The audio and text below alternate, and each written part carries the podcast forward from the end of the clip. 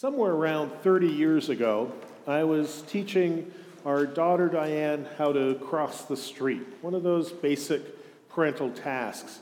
Fortunately, right in front of the house we were living in at the time, there was a wide crosswalk. It led to a school across the street.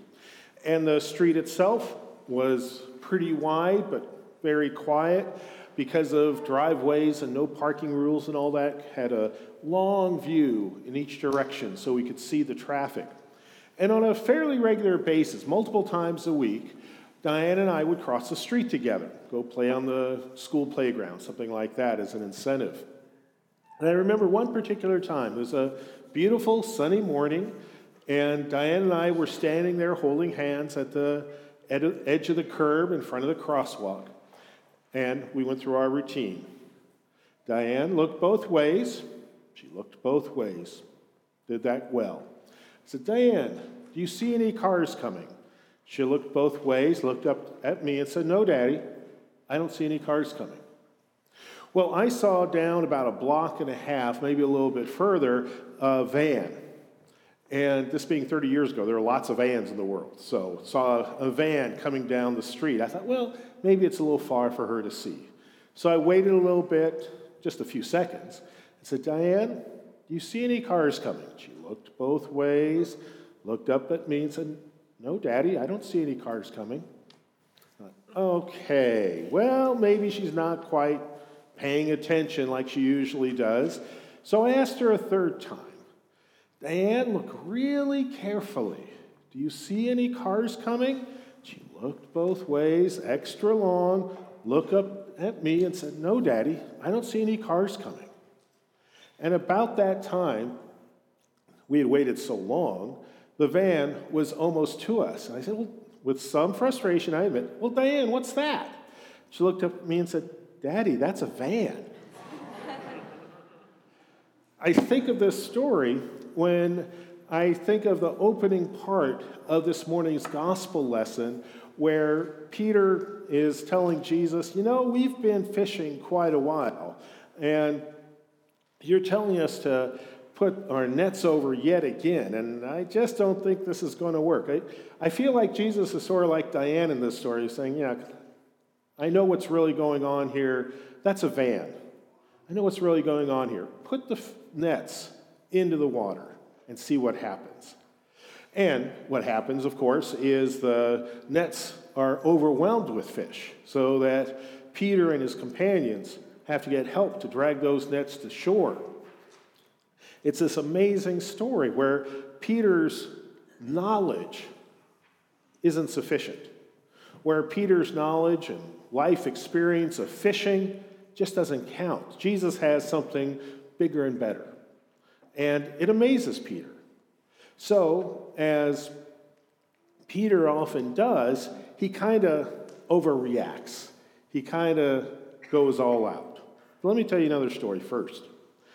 One of the reasons that I was holding Diane's hand so carefully as we did our street crossing training was a family story, of which I am the star, I might add.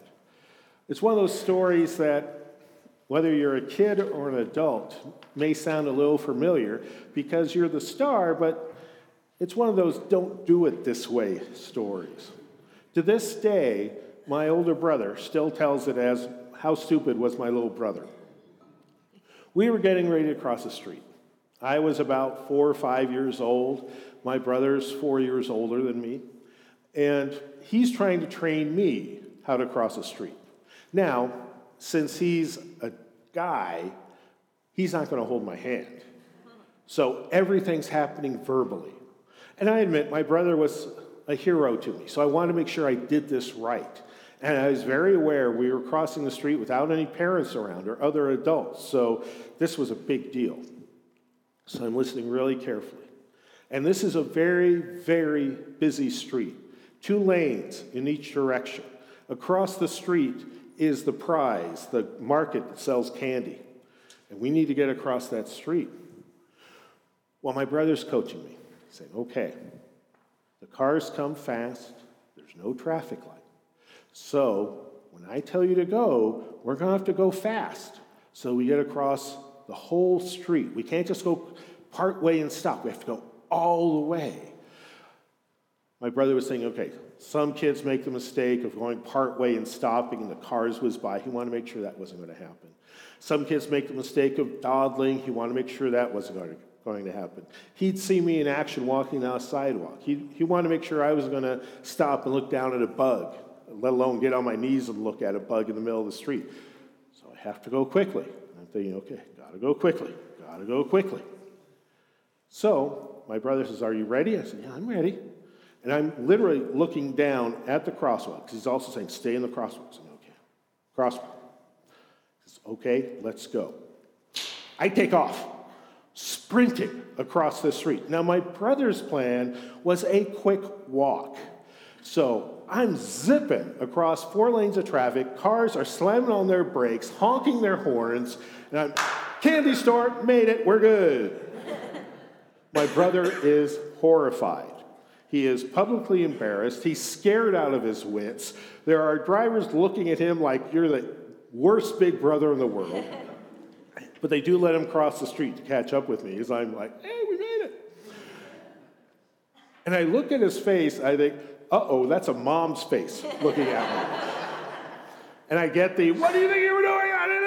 And I just say, well, you told me to go fast. You told me to go fast. I'm four years old, five years old. My legs are shorter. I know I have to run to keep up with your fast. This is, in many ways, Peter's reaction to just about anything Jesus does. Take off faster than anyone expected. And in this morning's gospel, he does it in a different way. Instead of taking off, he throws himself down. And it says he gets on his knees and he's, Jesus, I'm not worthy. And if you do all the scene setting accurately in your mind, he's not kneeling on sand. He's kneeling in his boat, which has got to be, first of all, very uncomfortable.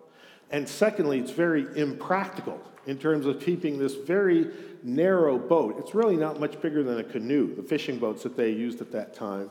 Keeping that fishing boat steady. He's doing something kind of nutty. But that's who he is.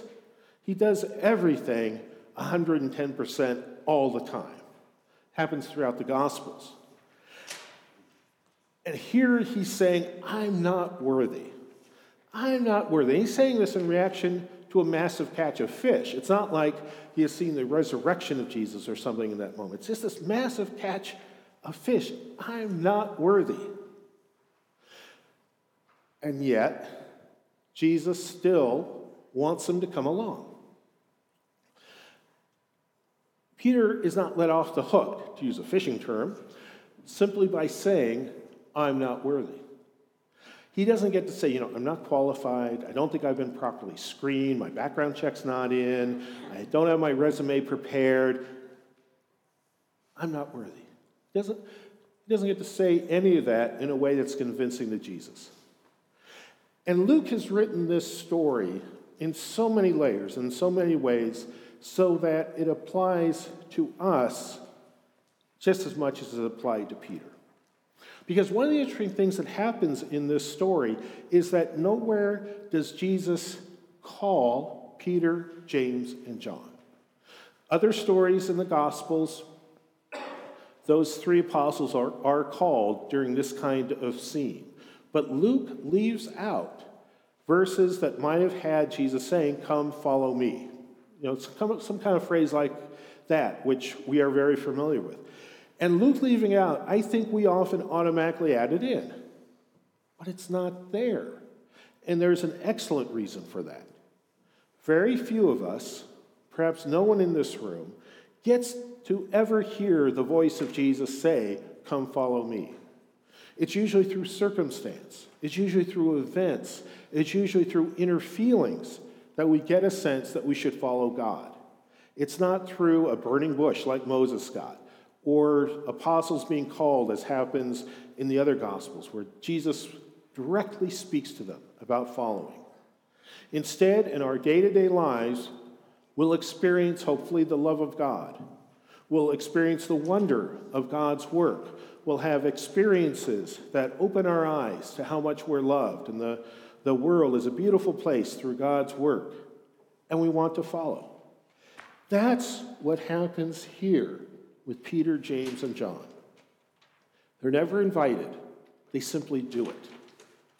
And even though God is inviting us through circumstances all the time in our lives and through other people in our lives, we don't get to say, well, God never asked me, so I'm not going to follow God.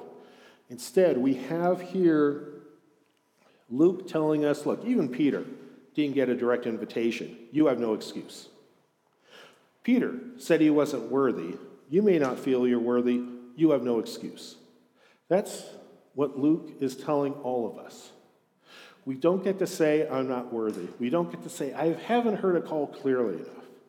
Instead, we simply are called by the context of the Scripture and by God's loving presence in our lives to follow, without special effects and with no excuses. One more street crossing story, this back to Diane. Go forward ten, eleven years from the moment she was smarter than me yet again, saying van rather than car. She's a young teenager, well, mid-teenager really. We're walking through a crowded grocery store parking lot. Now, I don't know about you, particularly those of us in the room who drive, there are few places more hazardous, dangerous, and scary than a grocery store parking lot. People are driving with no attention, they're in a rush, they're in a hurry. It always drives me up the wall. And Diane and I have gotten out of our car and we're walking down the aisle, and I'm becoming aware of this grocery store parking lot is on a crazy level that's much higher than usual. As bad as it usually is. It's too close to the end of work time. People are in a hurry. They're clearly driving distracted. And so I'm getting a little tense as we walk towards the store. And as we approach the end of our parking aisle, and there's that sort of last chaotic strip you got to cross of passing cars before you get to the store, I reach down and take Diane's hand. And as we cross, I can feel her eyes rolling. I'm fourteen, Dad. You don't have to hold my hand. She never had to say it. We got to the far side, and that's only when I realized, oh, how sweet, we're holding hands. And I look over, and I can just see every thought process. No one had better have seen this. You hold, you're holding my hand. You think I'm an idiot. All those things that were passing through her mind. But she did give me a little sweet smile, and we squeezed hands and dropped them again. Now, I think of that story because of the way that God walks with us throughout our lives. We don't get special effects. We don't get to make excuses. But we also know that whenever things get chaotic, and whenever things get crazy, and whenever things get scary, God will pick up our hand. No matter how mature we may feel we are, qualified, experienced, wise, God is going to pick up our hand, sometimes even when we don't want that to happen. When we think we know the best way, God will offer us a better way. And, like kids do, we can yank our hand away and run into traffic if we want, or just stand there paralyzed, dropping God's hand. But God invites us to hold on, to hold on and get through the chaos, to hold on and get through our fears, to hold on and get through the pains of life that are inevitable, to keep moving with God and overcome all the distractions and hazards and painfulness that life can bring, and get safely to the other side.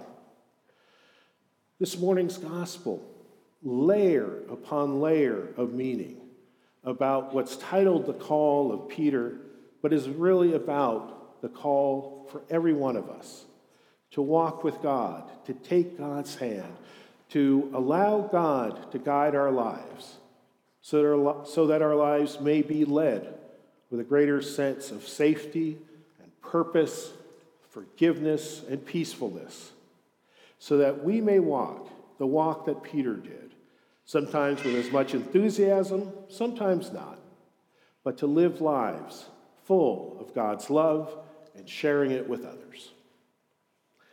In the name of the Father, and of the Son, and of the Holy Spirit. Amen. Amen.